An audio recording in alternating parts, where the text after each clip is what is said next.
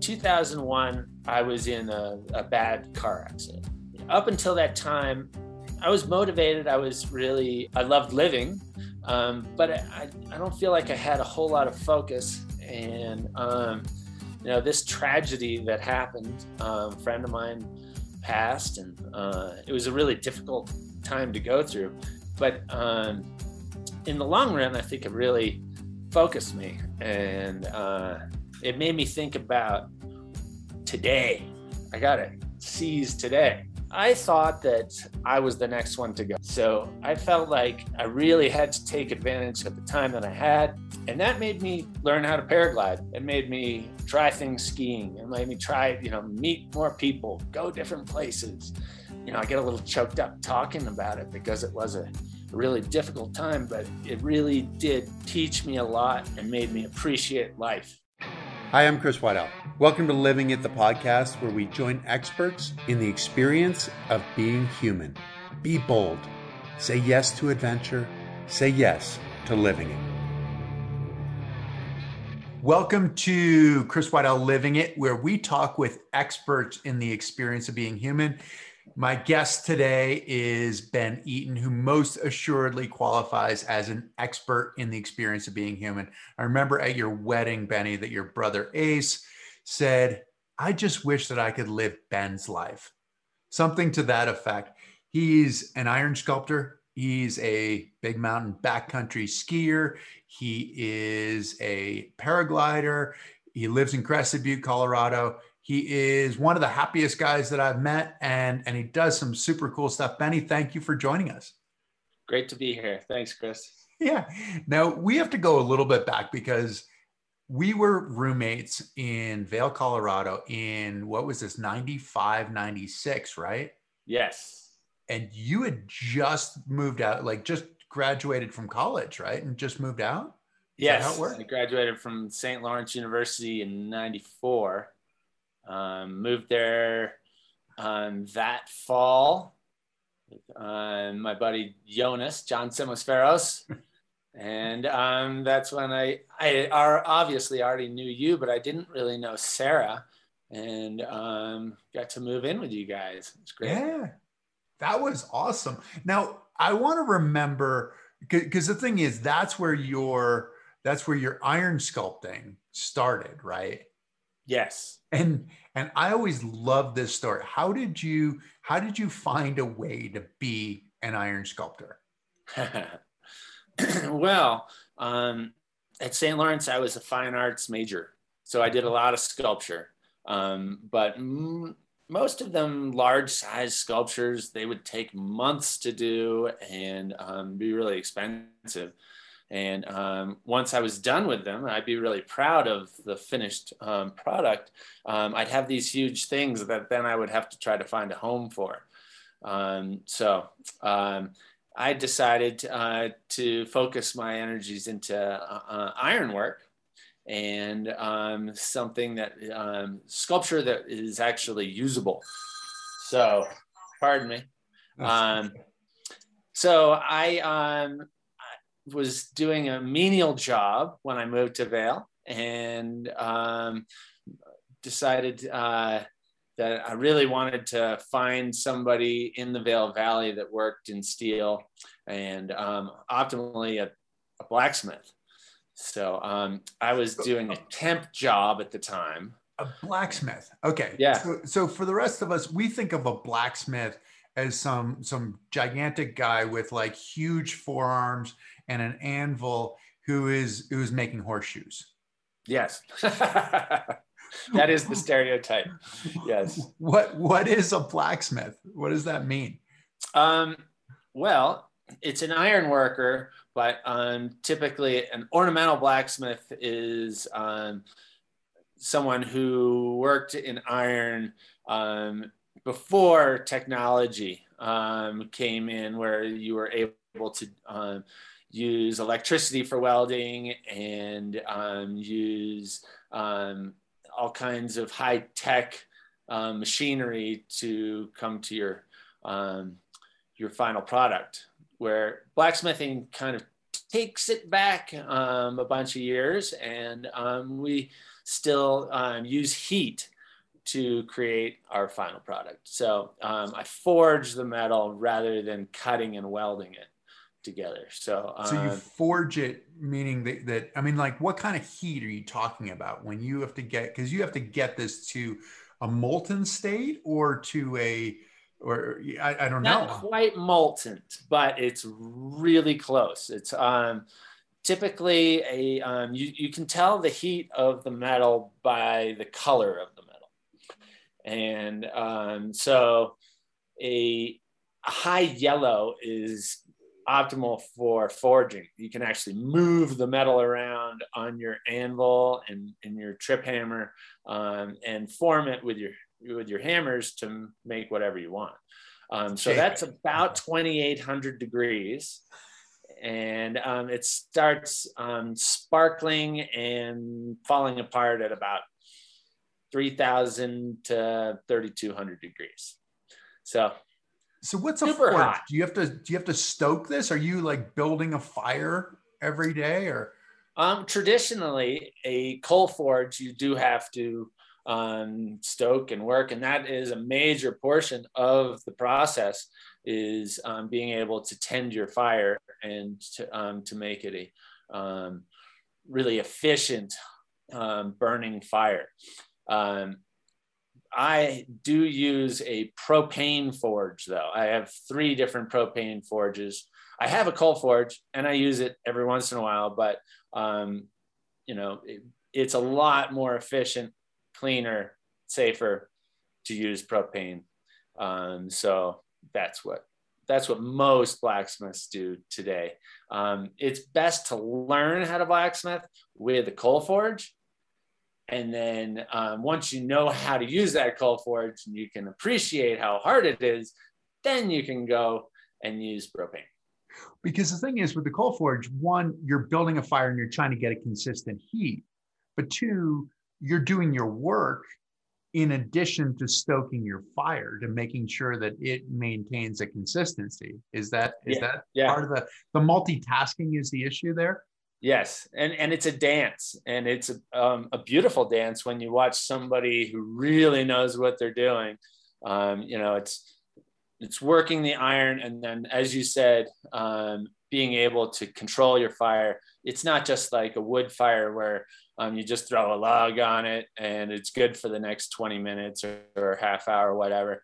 You, um, with the coal uh, forge, you're, you're starting with coal, but you're creating coke um, which is uh, an off product of um, burning the impurities off the coal. And you have this coke, which is um, it's like a, a popcorn uh, almost substance. And that is um, where you really get a lot of your um, high end fuel to get your fire hot enough to get it up to that 3000 degrees that you you need for um, for forge welding or for a lot of the different um, things that you might do.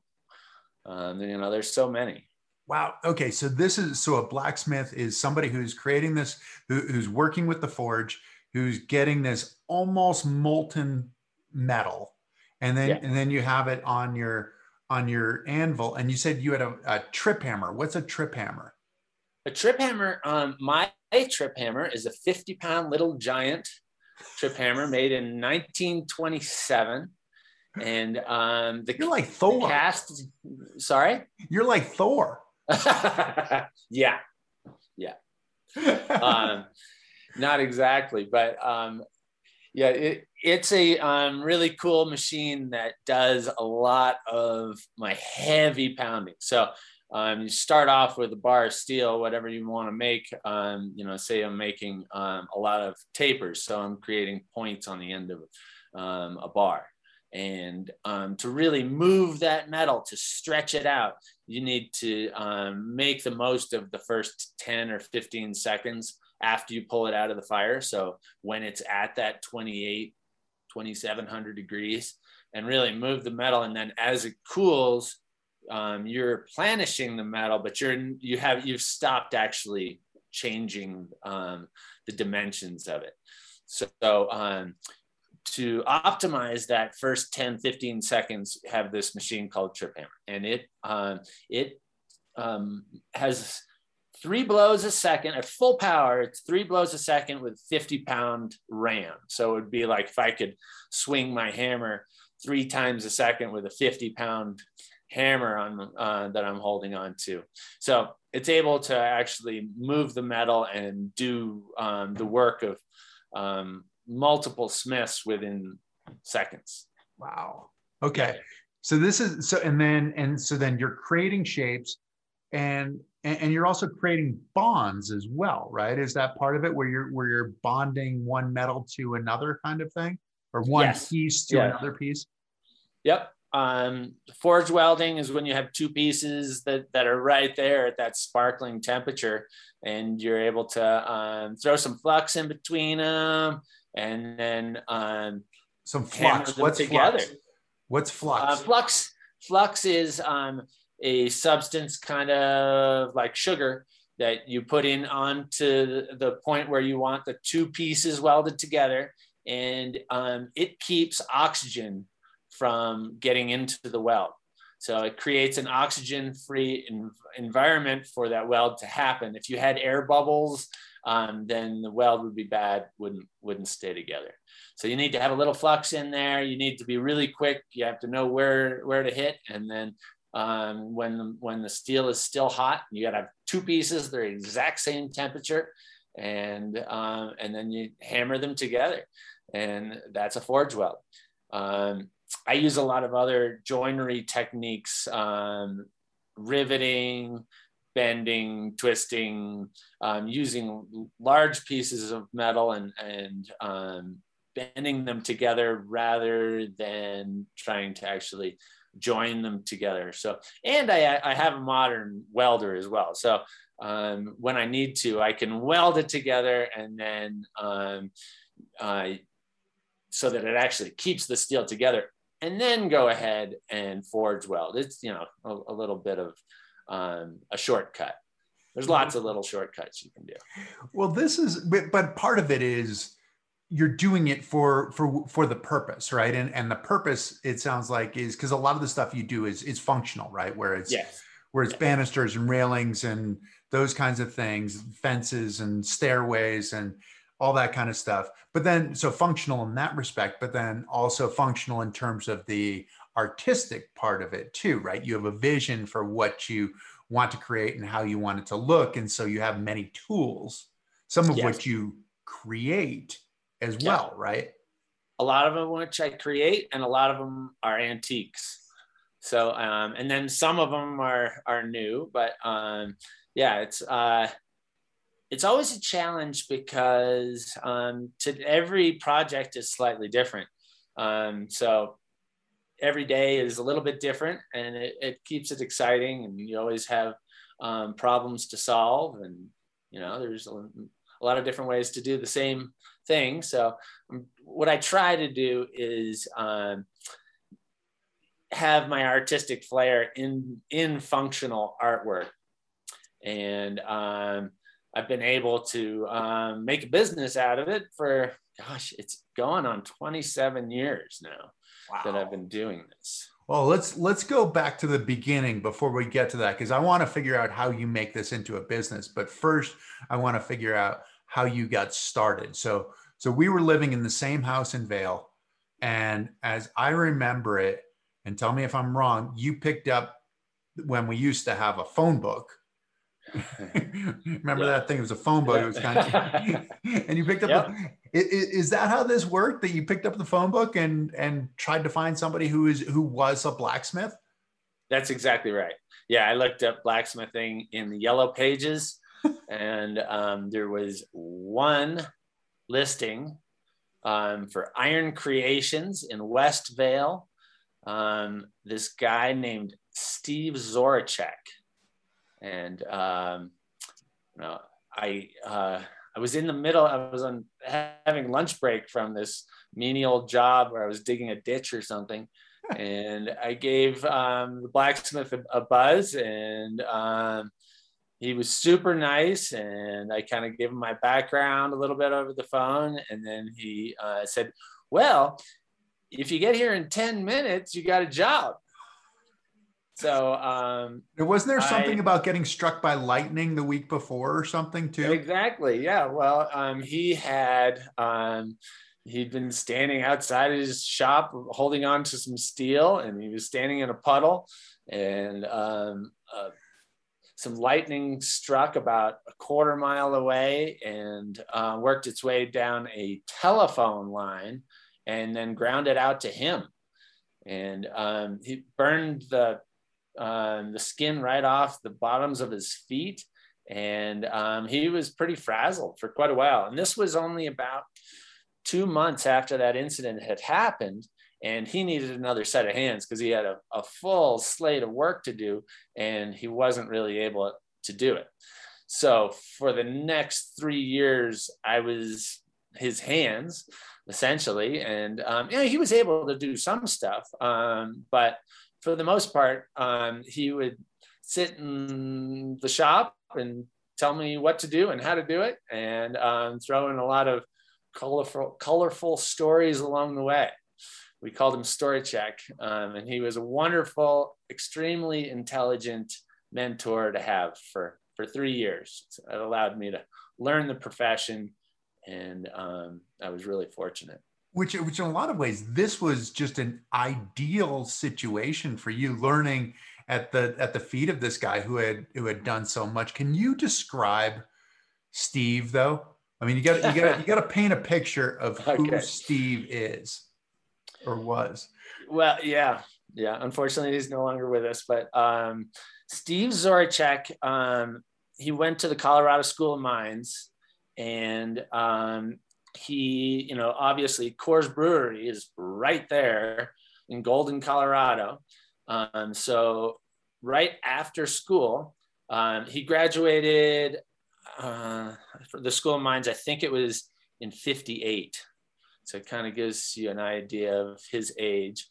And um, he started working for Coors Brewery, and they were they were just really um, expanding the brewery at that time. And um, he had this amazing um, ability to um, have uh, tons of information in his brain. And he was um, a metallurgist and an engineer, and um, he basically engineered all of the, the piping for, um, for the largest brewery in the world. Um, if you've ever taken a look at um, Coors Brewery, there's there's a lot of Anheuser-Busch breweries and they make more beer, but Coors only has that one brewery and um, it's massive. And um, he spent, I think, 10 years um, working on how to get all the um, all the beer from one end of the building for to the other, and you know all the ins and outs of brewing beer, and uh, pretty fascinating um, process of you know he was working um, directly on the same desk, directly across the desk from um, from one of the Coors boys, and um, they really um, made that into from a mom and pop brewery into what it is today. Um, but he um, worked for Coors for um, I think it was about 20 years, and he did a bunch of different things through the um, the oil and, and gas shortage in the 70s. He revamped the whole brewery and um, was able to um, move them into the next uh, decade of um, brewing. But one of the things that he did as a brewmaster was he um, came up with a recipe for Coors Light, um, which is one of the uh, most consumed beers in the world. It's obviously very um, notorious.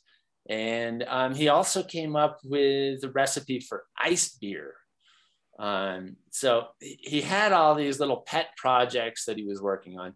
And um, in the mid 70s, he had a bit of a, uh, a, nervous breakdown and he decided that he didn't want to be an engineer anymore. He wanted to um, go to his little ski chalet up in Vail, Colorado, and um, become a blacksmith. And this is literally a a wood a a, a log cabin. Well, pretty much, or was that um, actually, a different one? It was a slightly different. That has a little story to it as well.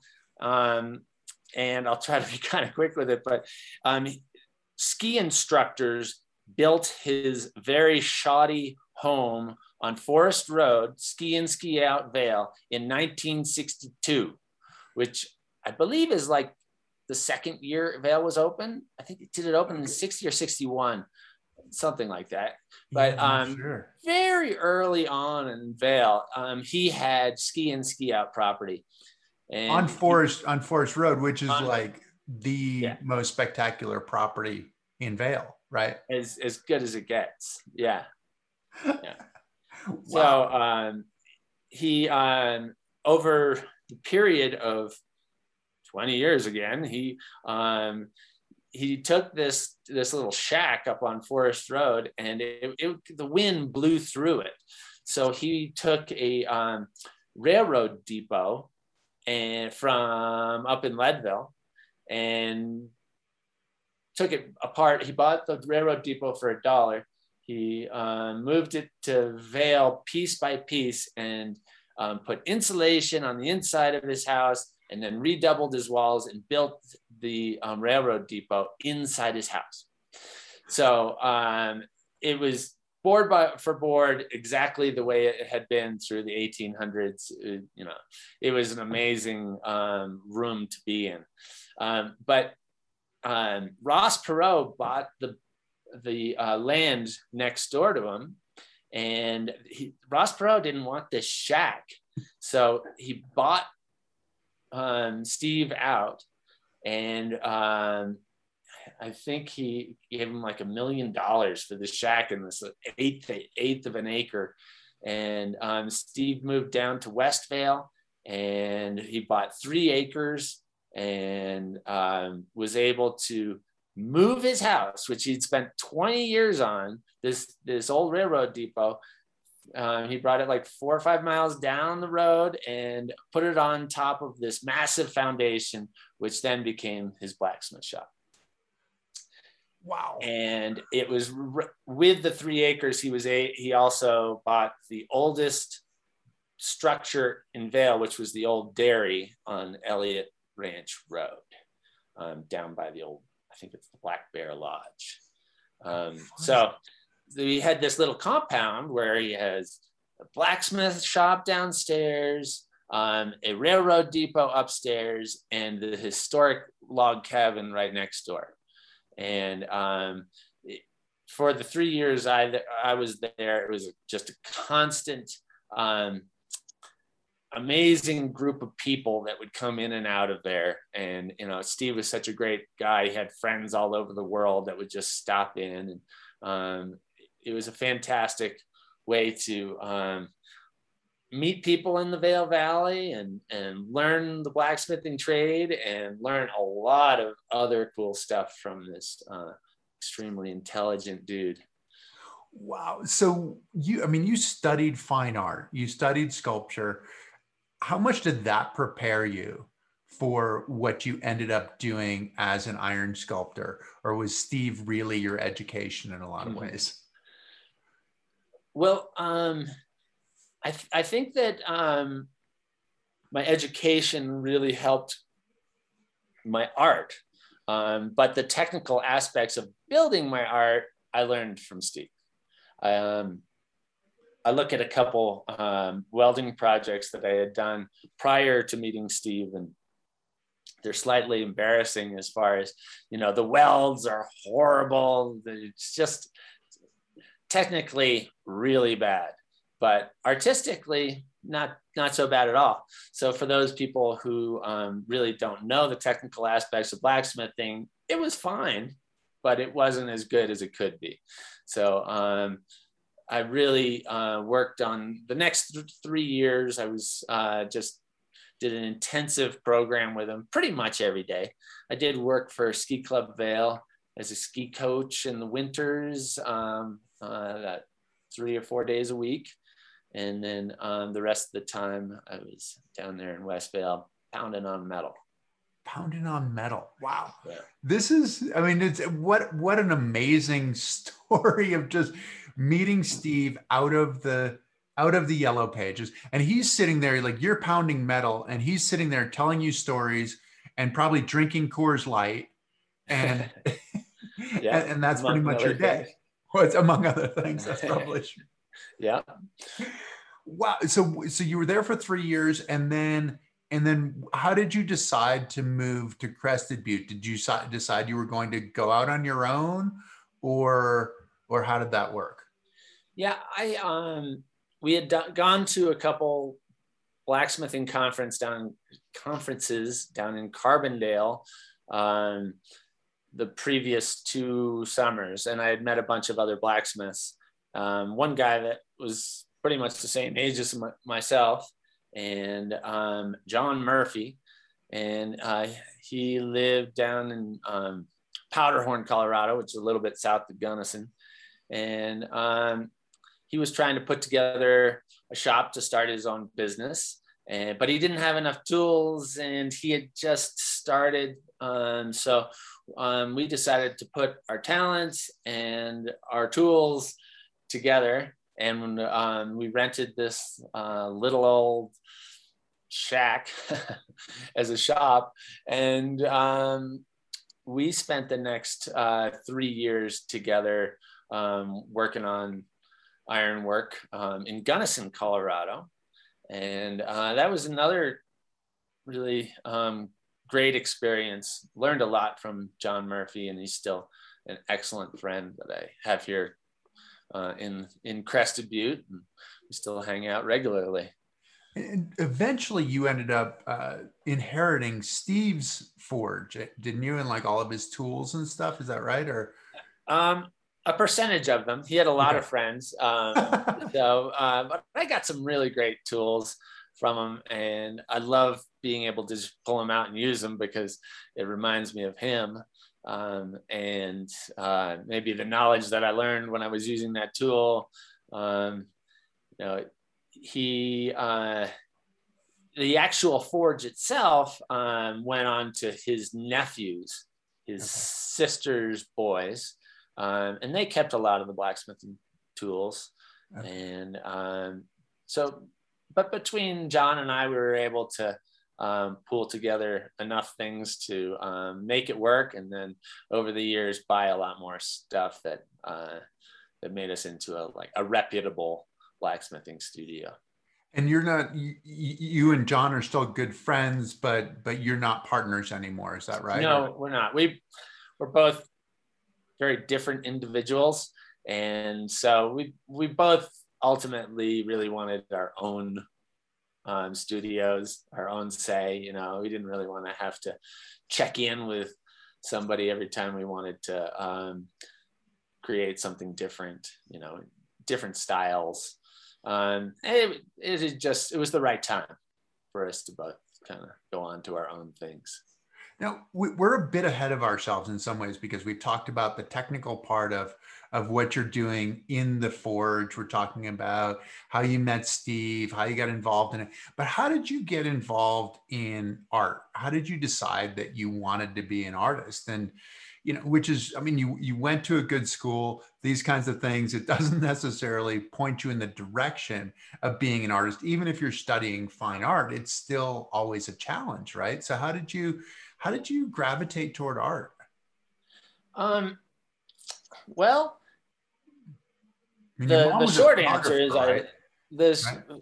the short answer is i'm sorry. Say that again. Sorry. Oh, I was saying your mom's a photographer too, right? Oh, she so, is. Yeah, my mother's a photographer and she's very very creative, and um, I loved doing photography. That was my um, second passion at St. Lawrence. I um, spent a lot of time with photography and at Holderness. I um, I was really into it. I really loved working in the dark room and having that creation be part of the process.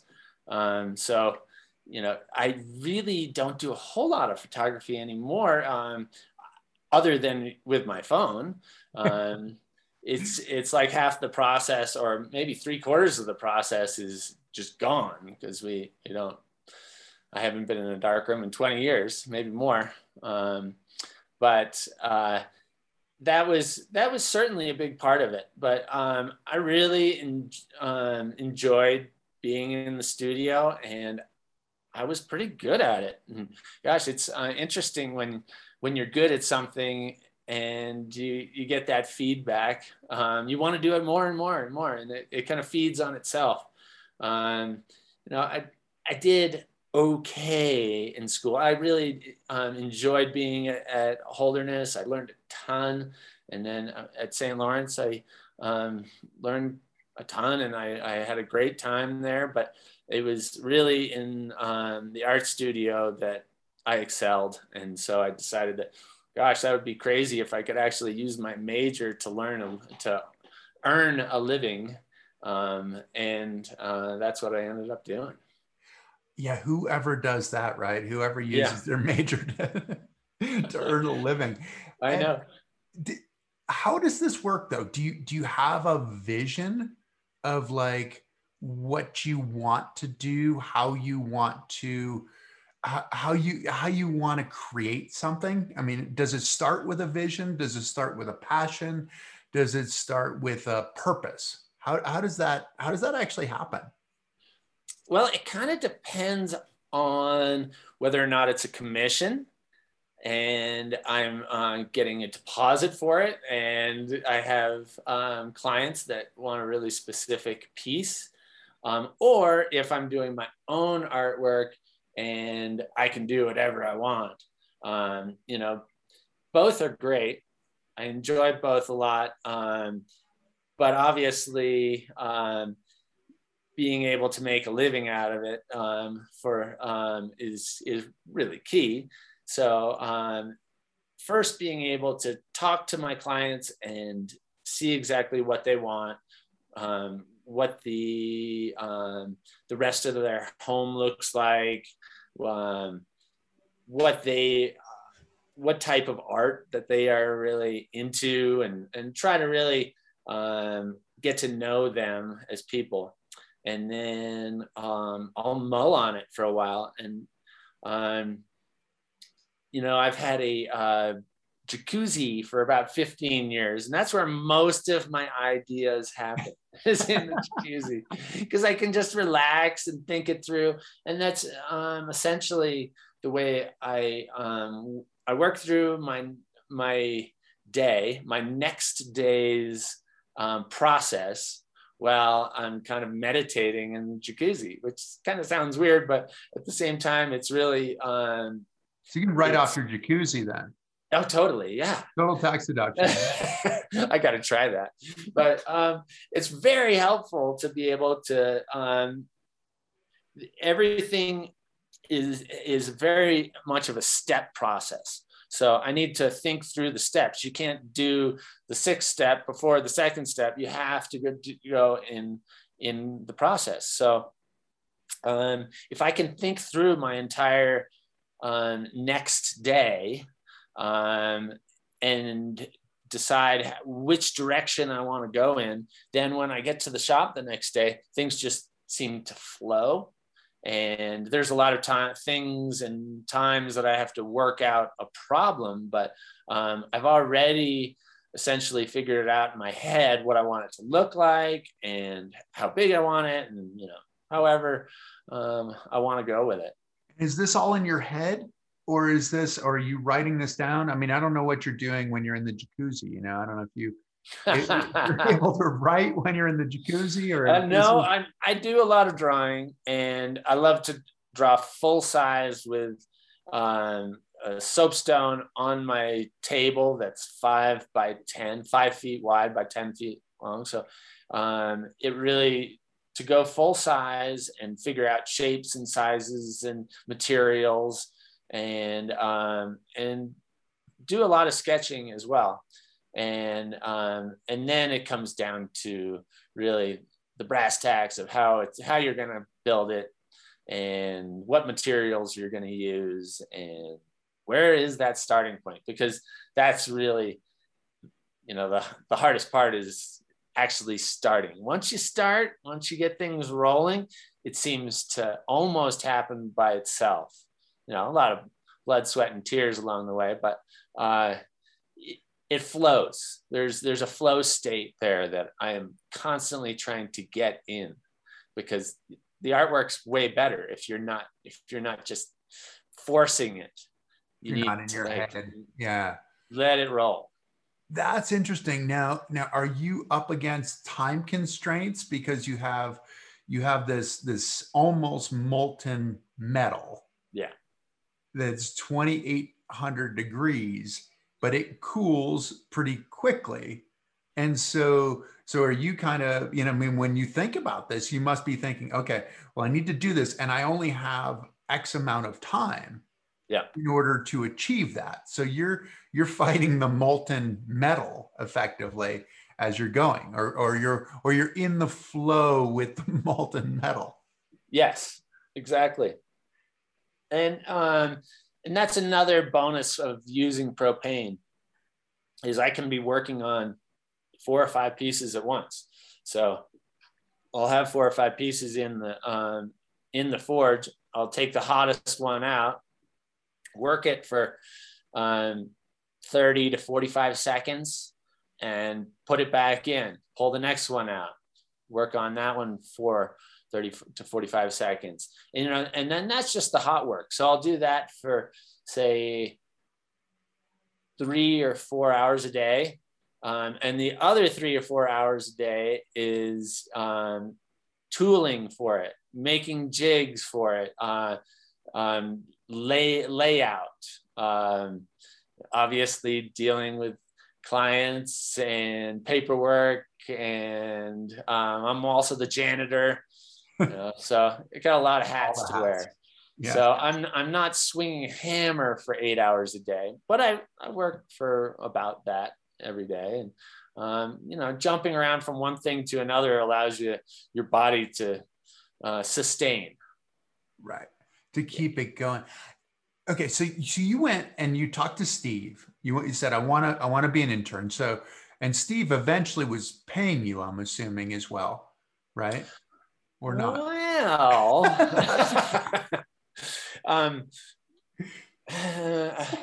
money was probably not um, his best uh, thing. he really had he had a hard time budgeting for things like that. So I kind of took over that side of things uh, where um, I would uh, create estimates for clients and um, and try try to stay on task. But essentially, uh, you would get paid at the end of the project.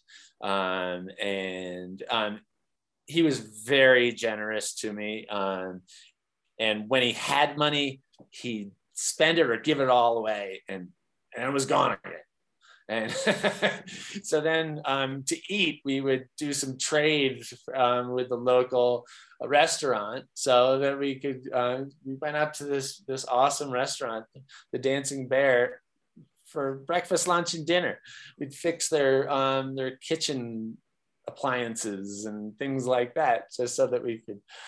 For those first couple of years, it was uh, pretty touch and go. I also had a little bit of um, money from um, Ski Club Vail, and I did a little bit of work um, with sharpshooters, uh, taking pictures of people at the top of lifts, things like that. yeah well, that just seems absolutely perfect with Steve. That it's just kind of like, yeah, you get paid when it's done. If I have money, you get paid. And, and yeah, I don't know how much. I don't know. You know, we'll see when see how much money we have left when we get there. Well, this is this is such the artist experience too, right? Of like, yeah, you're not getting paid every two weeks. You don't have health insurance. You don't have you don't have a 401k. No.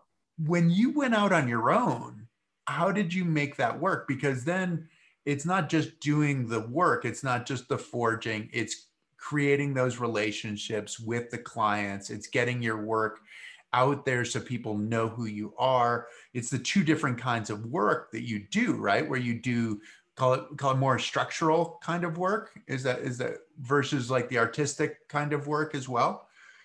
Um, yes, I I stay away from structural steel as Okay. much as I can. Okay. Um, but um, but there certainly are those projects that um, are not artistic. Um, they are are pretty straightforward, and um, so you know you got to do plenty of that to uh, to get a paycheck as well. And then you get a little bit more jazzed when it comes to something that's more of a challenge and um, something that you can really get your head into. But how did you create those relationships? How did you create the demand for your work, whether it was artistic work, whether it was railings, whether it was stairs, whether it was structural stuff? How did you how did you do that part? Because that's the business, right? You could go to your forge and you could go make stuff all day long. Yeah. Yeah. And and not have anybody buy it, Totally. which doesn't seem like a great business. no, it's not good at all. I tried that. Does not work. Um, but luckily, with blacksmithing, um, you can also work in the construction industry. And so I got in with um, about three or four contractors that uh, used me for fireplace doors. Um, and that would be normally towards the beginning of um, a project. And then hood vents. Um, you know, it's more when they're working on the kitchen get about midway through the projects. And then uh, obviously um, stair railings and um, and that type of thing. And then once the the project was pretty close to finished, I also had a relationship with the client that was, you know, buying or building the um, building, and they would then have um, me do furniture or door hardware, or I'd do a lot of bathroom hardware. Um, and then once that stuff was done and in, lots of the time they'd have me come back to do some artwork for the walls or, um, you know, maybe something out in front of the house. Um, so that's pretty much how it went for the first 20 years I was in business, something like that. And uh, show up at the job site like initially? Did you show up at the job? You see like a house going up and go, "Hey, uh, I got a forge here. I, I heat up some metal. Do you guys need any of that kind of stuff? How, how did that? How does that initial conversation work? well, it's first of all, Crested Butte's a relatively small town, and uh, in the 90s there was probably uh, about six uh, major contractors, construction um, um, teams that would uh, that if you had a in with with them, then you know uh, depending on where they were in their project, they'd call you. So if you have a good relationship um, with the different um, people that built the homes, then um, you've had a pretty constant flow of work. And if I ever was slow, then I could pick up my own stuff and, and do my own artwork. And, and maybe that would sell, maybe not. But it certainly, even if it didn't sell, it would create um, really good samples. And I could use those for something else in the future.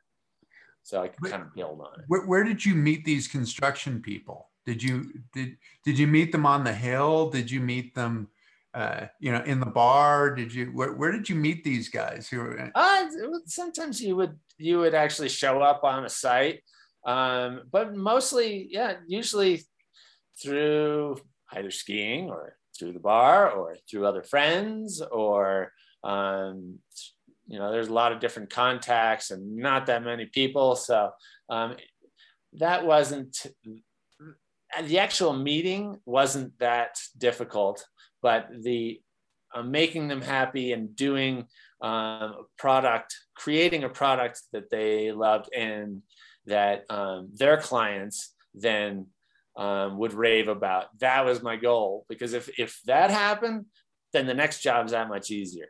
So as long as you get that ball rolling and you uh, prove that you can do whatever project that they might throw at you, um, then you can just kind of keep going with it. So that's pretty much what I did, and I've been doing it consistently, um, now for almost 27 years, um, with the exception of um, there was a nine month stint where my wife um, was getting her master's degree in Europe, and um, I decided to shut down shop and go join her. And um, I thought originally I thought I was going to be going over to Europe and taking an intensive course on on blacksmithing and going around to the original blacksmiths and and um, seeing how they did their trade and uh, so I did go around and I met a lot of blacksmiths. I saw a lot of shops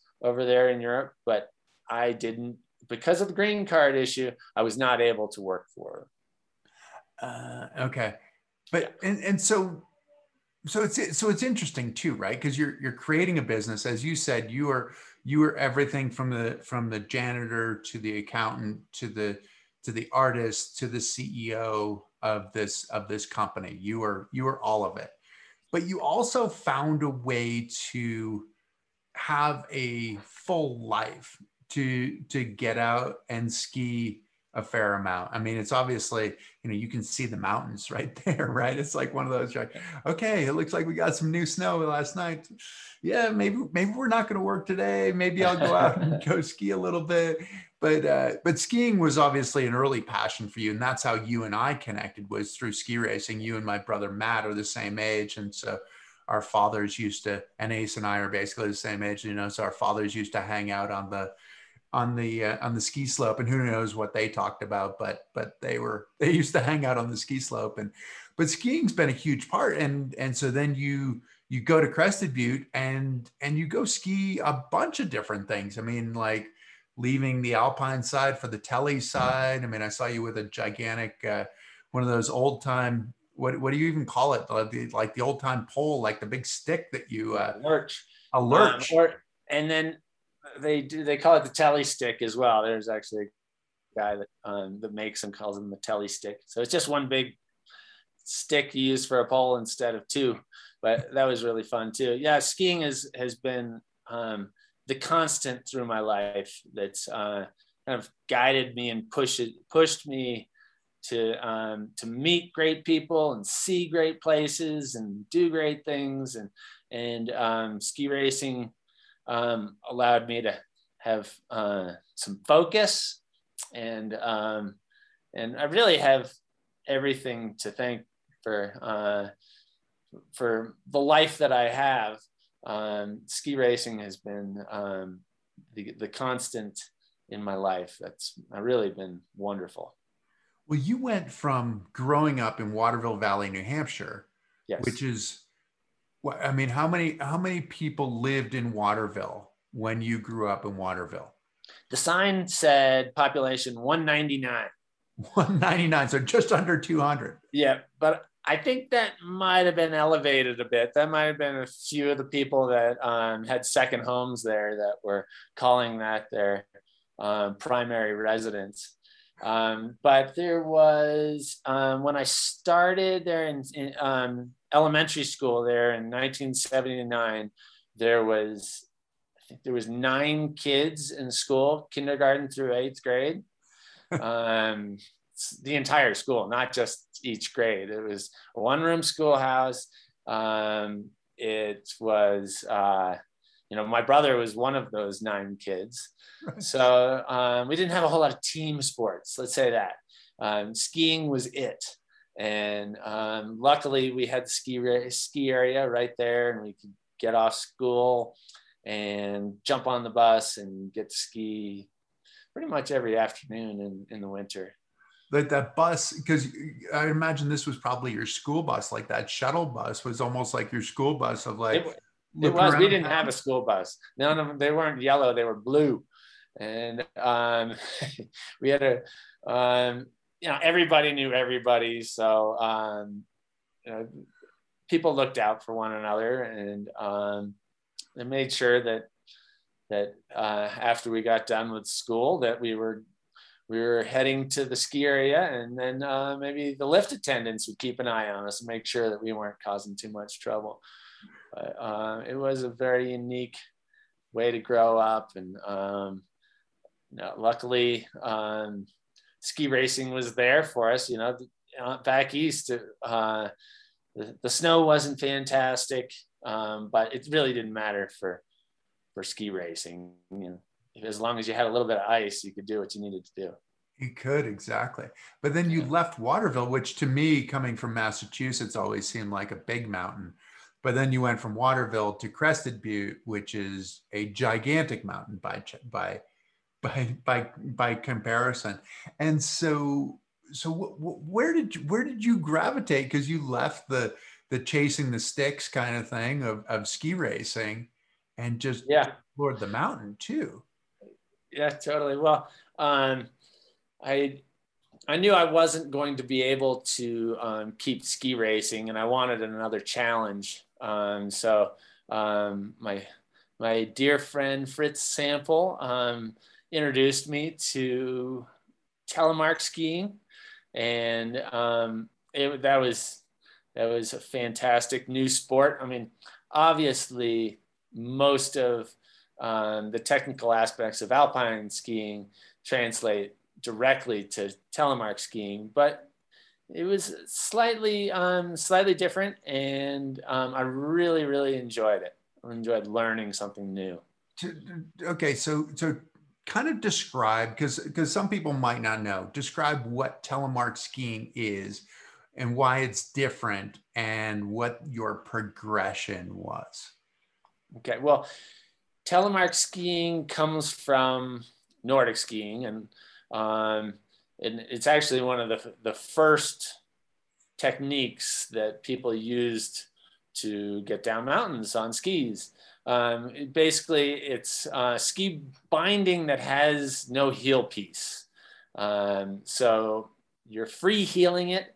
Um, so you have a different style turn where you pull one ski in front of the other, and um, it allows you to still carve a turn and only be really attached to the skis by your toes. Uh, sounds kind of silly, but um, when you see it, it's um, it's art in motion. Uh, it's a very fluid turn. It feels nice, and um, and it's it's difficult. It's um, I I'd say it's quite a bit more difficult than standard alpine skiing. So um, it's you know you fall on your face a bunch of times, but you got to get back up and you know make it a little bit better every time. And, um, you know the, that progression um, really made me fall in love with skiing all over again. And it's a workout though too, right? Oh man, yeah, it's really really hard on the thighs, and um, you know you're you're in the middle of this turn, in the apex of the turn, and you're basically in a squat position, and um, yeah, it's uh, after a full run of absorbing bumps and jumping off stuff and you know making really carving turns um, your legs are just screaming at you. So um, it's a great workout. And it, I, you, I oop, go ahead uh, since then my knees have really not done very well so I've, I've gone back to alpine skiing when when i went back to alpine skiing um, the technology of of uh, skis had just made this huge advancement. So it was almost like a new thing there as well. So um, being able to jump on fat skis and skis that had really big side cuts was um, was yeah. another exciting adventure in skiing. Yeah, no, I mean it's but that's the cool sport, cool thing, right? I mean, we started skiing at such a young age that that then to be able to come back to it and recognize the social part that was the thing for me after after competing for 15 years or like you know effectively professionally for like 15 years and then coming back where when you're competing you're sort of worried about getting hurt doing the stuff that's fun as opposed to the stuff that's actually your job and then recognizing that wow i can do this i can ski what's fun and I can also enjoy it with other people. I can be with my friends and have a good time, which is, I think, one of the greatest things about skiing. And then also sort of the generational part where, you know grandparents can ski with the grandkids and Yeah. and every all the generations can be together at the same time now were you taking lifts or or, or are you a hiker are you a backcountry Both, guy? both. okay Um, I definitely took a lot of lifts, and I uh, loved skiing the ski area of, of Crested Butte. Crested Butte was totally new to me when I moved here, and um, if, for those of you that don't know about Crested Butte, it's known as the Extreme Mountain. You know, it, uh, it has extremely steep terrain, um, lots of cliffs. Uh, it's very challenging, and um, so again, it just um, it was something totally different. Vail is, a fabulous ski area with hundreds of thousands of acres of perfectly groomed terrain, and but um, it didn't have that kind of rough edge to it, and it didn't have um, trails that you know you can't see the bottom of because they're they're so steep. So um, I um, really enjoyed getting into steep skiing, and um, I started doing a little um, some extreme competitions um, where basically you're judged on your skiing technique and, and your line and uh, you know what How you crazy you are. off, how crazy you are that that type of thing so that was um, a fun chapter to go through sure. when did the flying start when did you start paragliding Um, that was when um, I spent that nine months in Europe with my wife It's in 2004. And um, she was um, busy getting her master's. She did a two year program in one year. So she didn't um, really have a whole lot of time for me. So um, I, I read a lot of books, and right in our backyard, we had this uh, mountain called the Salève we were right on the border between Switzerland and France, and um, right outside of Geneva, Switzerland. So the launch was in France, and the landing zone was in Switzerland. So um, you had to go across the border, probably like six times a day. Uh, and I just fell in love with it. It was learning, especially learning over there because it's a normal sport over there. There's a lot of people that do it. It's um, it's not necessarily this horribly risky thing that people think we're crazy for doing in the United States. In Europe, it's just like, oh yeah, let's go for a flight. It's it's no big deal. It's just it's just another way to see the planet. and did you Um, just see these guys flying and go i want to do that or how, Yeah.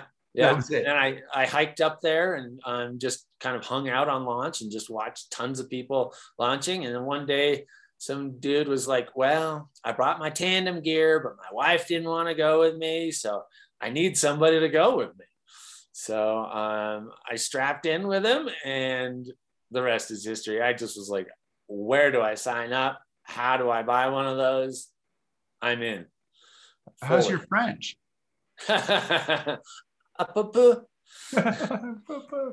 Yeah not so good. But um, I learned enough. I did learn how to paraglide in French, but I I don't really speak any French. so um, it was a lot of pointing and, and yelling and, um, and kind of. yeah it was with, with different. a little bit of with a little bit at stake though too right like you know in french pointing this and that but you kind of want to know what you're doing especially mm-hmm. because eventually you're going to be in the air and, and sort of have to execute on that Yeah, yeah, exactly. And so the first couple times you're actually, you know, riding with somebody else as a um, your tandem passenger, but then they'll give you the uh, the brakes and let you um, fly the glider, and um, and then you watching people launch and land, and then there's a um, a student hill where you actually only get off the ground by maybe 10 feet or something, but you just do launches and landings, launches and landings, launches and landings, and know how to um, control the glider, uh, understand the rules, and understand the weather. And, um, you know, there's so many different aspects to it. Uh, I I got to re- because I wasn't doing anything and I didn't have a job over there. Um, I was the shuttle driver for the really good pilots in the middle of the day when when the thermals were going off and it was really difficult flying. Um, and then in the afternoon or in the morning when it's it's mellower, then I would fly um, for the, about the first month or two, and then you know kind of ease my way into um, thermal flying and learning how to go up. So once you've kind of, I wouldn't say mastered, but really understand how a paraglider works, your main mission is to look for air that is rising, whether it be um, ridge soaring or thermal flying. And um, so that's kind of your goal is to try to stay up as long as you can and um, look for birds and try to emulate what they're doing and uh, and then you can end up staying up for many many hours and travel long distances last summer i i, I went 108 miles on my paraglider went 108 miles yeah wow. from yeah. where to where um chelan washington okay uh is a notoriously great place to fly Okay. And uh, from Chelan Butte, um, I flew off into uh, the the wheat fields um, towards Spokane, Washington, and um, there's just one little thermal after another, after another, after another, after another. It creates little cloud streets, and um, you can just. It takes quite a bit of um, know-how and skill, but you can just go forever. The only reason I had to come down is just getting dark, and uh, I was in Spokane airspace. so uh, yeah, it's um, very weather dependent. Depends upon the day. You can't just say, "Oh, I'm going to go fly for seven hours." It, all the stars have to align, and um, and you have to have your stuff together and know what you're doing. And hmm. um, it really helps to have really good friends that are also good pilots that uh, um, kind of show you where the thermals are. And you know, if you go with a group, you can see, oh, my buddy off to the right is catching a thermal and going up. Right. My buddy to the left is going down. I'm going to go to the right. so there's a ton of that. And um, you're constantly looking for those thermals. That's interesting. So I was so 108 miles because I thought I remembered being in Crested Butte and you talking about trying to fly fly to Aspen. Yes. From Crested Butte. Is that is that sort of one of the goals, which is which is a lot less, right? That's like 14 miles or something. Yes. Like yes. Right. But but there are what is it like six 14,000 foot peaks in the way? Ah, so that's kind of a big deal. Yeah, yeah, it is. Um, and so you um, there are quite a few people that have flown from Aspen to Crested Butte. Um, there have been hang gliders um, that have flown from Crested Butte to Aspen, but nobody has done it on a paraglider yet. Um, so hopefully this summer we'll see.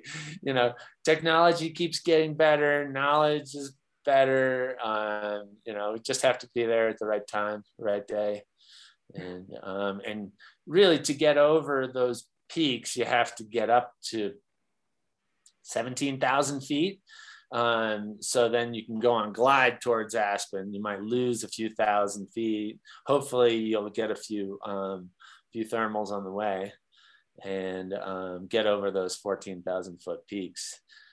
Is that an issue with the oxygen part of yes. it? I mean, you, you get a yeah. lot less oxygen at seventeen thousand feet, right? Yep you do. So if you think you're gonna, if it's a boomer day and you think you're gonna go try for it, you bring supplemental oxygen with you. Because uh, you want to kind of have all your faculties. Yes, yes, there, right? You definitely do, and and they tell you that you start um, losing your decision making um, when you get up to around fifteen thousand feet, and you get a little dingy. You do, and uh, especially because you're doing it quickly. If you're riding this thermal, you're going from i mean you guys start you live at, at almost 10,000 feet right i mean 9,000 feet well yeah. you're in crested butte south right so it might be a little bit lower Yeah, my house is at about 9,000 feet. Okay. And then um, our launch on the ski area is at 11,000 feet.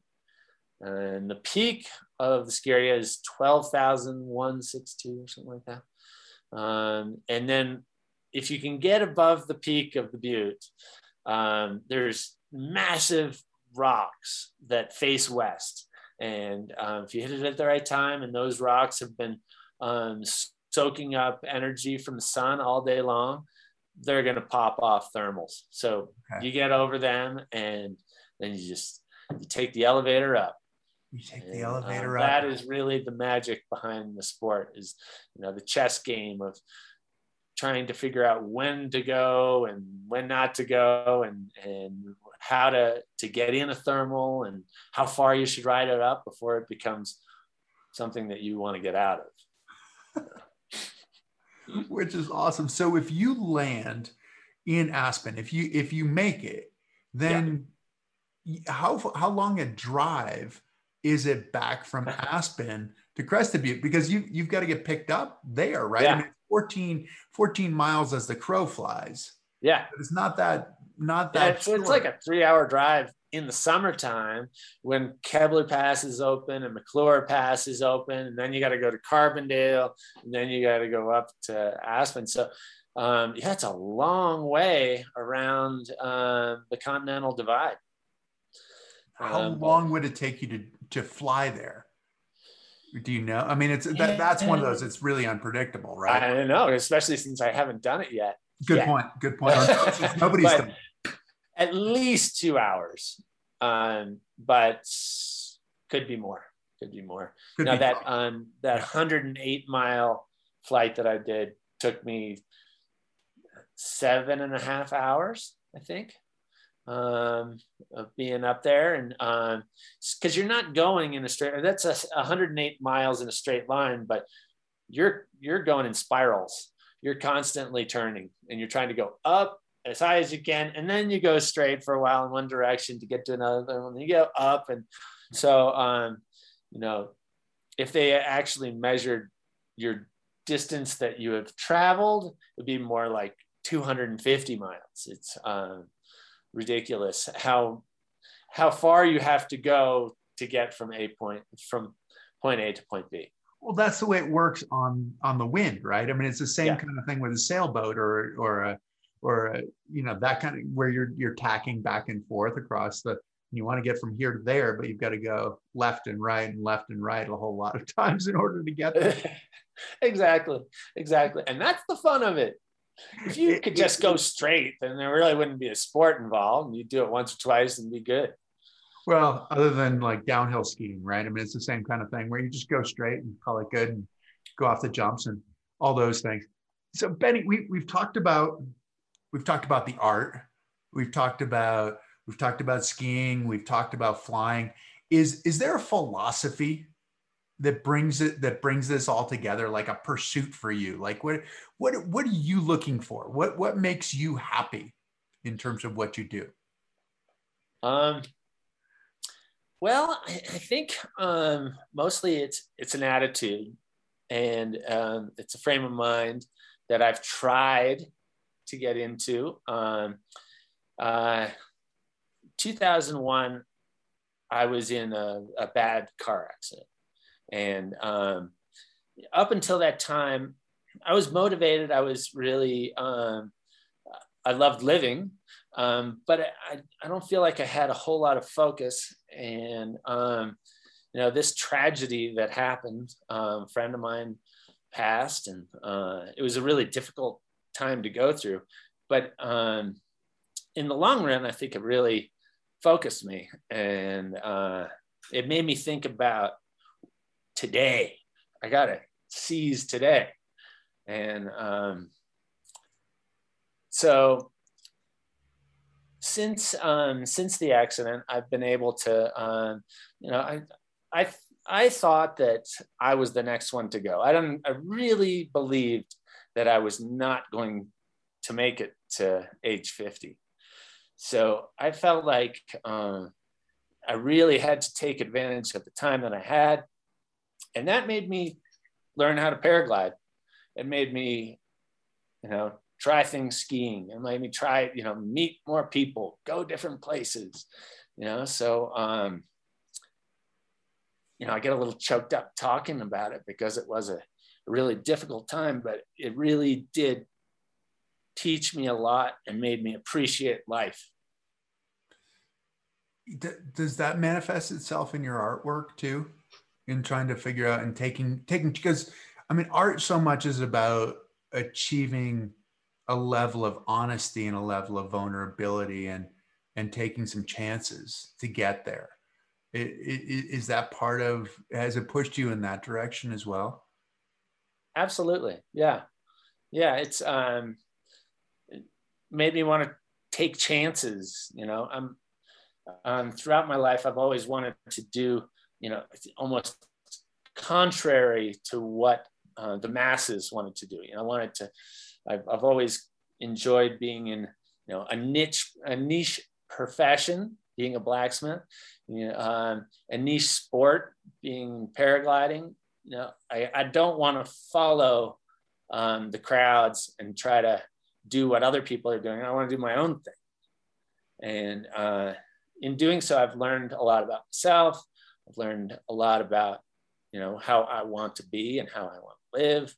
And, um, you know, it's, uh, it's, it's been a journey. It's, it's still is. And uh, uh, luckily it's uh, been a, a, really great journey where um, I've, I've been lucky enough to have a great life and um, a great wife. and uh, yeah, I'm generally really happy. Happy and fulfilled, it seems like. Is that is that fair to say? Yes. Yeah. Being fulfilled is uh you know you have to um, be able to look yourself in the mirror and know that um, you're you're doing something worthwhile. Uh, you're not just you know doing the same thing every day. You you have to push your boundaries and get to the point where you feel a little bit uncomfortable and um, and push through that and uh, do new things learn new things. That's that's that's what i love about what you're doing benny. I mean you you've taken the risk to to do what's you know to do what's not traditional right? Like i'm going to go be a blacksmith you know? I mean this is I, would imagine your college advisor probably wasn't going oh okay like uh, you, you can go interview with this group to be a blacksmith or you can you know it's like the, there's no logical path to get there it's kind of like well if that's what you're going to do uh, yeah you're going to be on your own totally well you're totally right. You nailed it there. And there's a lot of people that um, when I when I told them what I was doing or what I planned to do, they kind of looked at me like, okay, all right, you have fun with that. And when you're done with that, then you're gonna get serious and get a real job, and um, and life will go on. But I never quite went there. Uh, stuck with stuck with the blacksmithing and things that that just made me tick. Well, which has been 27 years, and was there a time along the way when you thought, "I'm not going to be able to make this work"? Yeah. Uh, yes. Absolutely. Yes. Yeah. Yeah. There's a, um, especially early on, it's just hard to make money. Right. Uh, and if you if you can't you know pay your bills then you got to figure out well how am i going to do that you know what's the what's the next way to do it but everything always seemed to um to work out and um you know it, uh i think after the first six years or so i was pretty much set in my ways on on knowing that this is the profession that i had chosen and i was happy with uh, continuing on with it uh, yeah, I'm, I'm happy with my choice. Did you what what kept you going during those difficult? You know, when you're like, oh, I'm not really making any money. I might have to, you know, pick up another job or do something else or yeah. or whatever. What kept you going during those times? The art. The art. The artwork. Yeah, um, because that was um, that was something that I could uh, nobody had to tell me what to do. I could, I had a um, challenge in front of me. And if I could um, accept that challenge and um, create something that I was proud of, then that was enough to um, be happy and, and move on to the next project.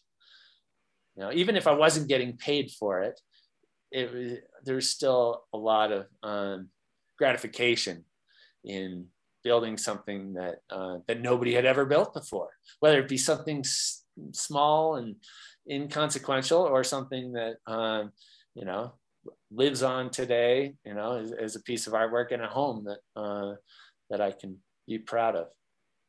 That's awesome. That is because that's always the big question for all of us, right? I mean, it's kind of like you have a dream, but chasing down that dream you you run into a whole lot of challenges and then how do you keep going when it gets difficult because you see it 27 years later and it's like oh well this is what he does. And it's like well this is what he does because he created the business to be able to do it.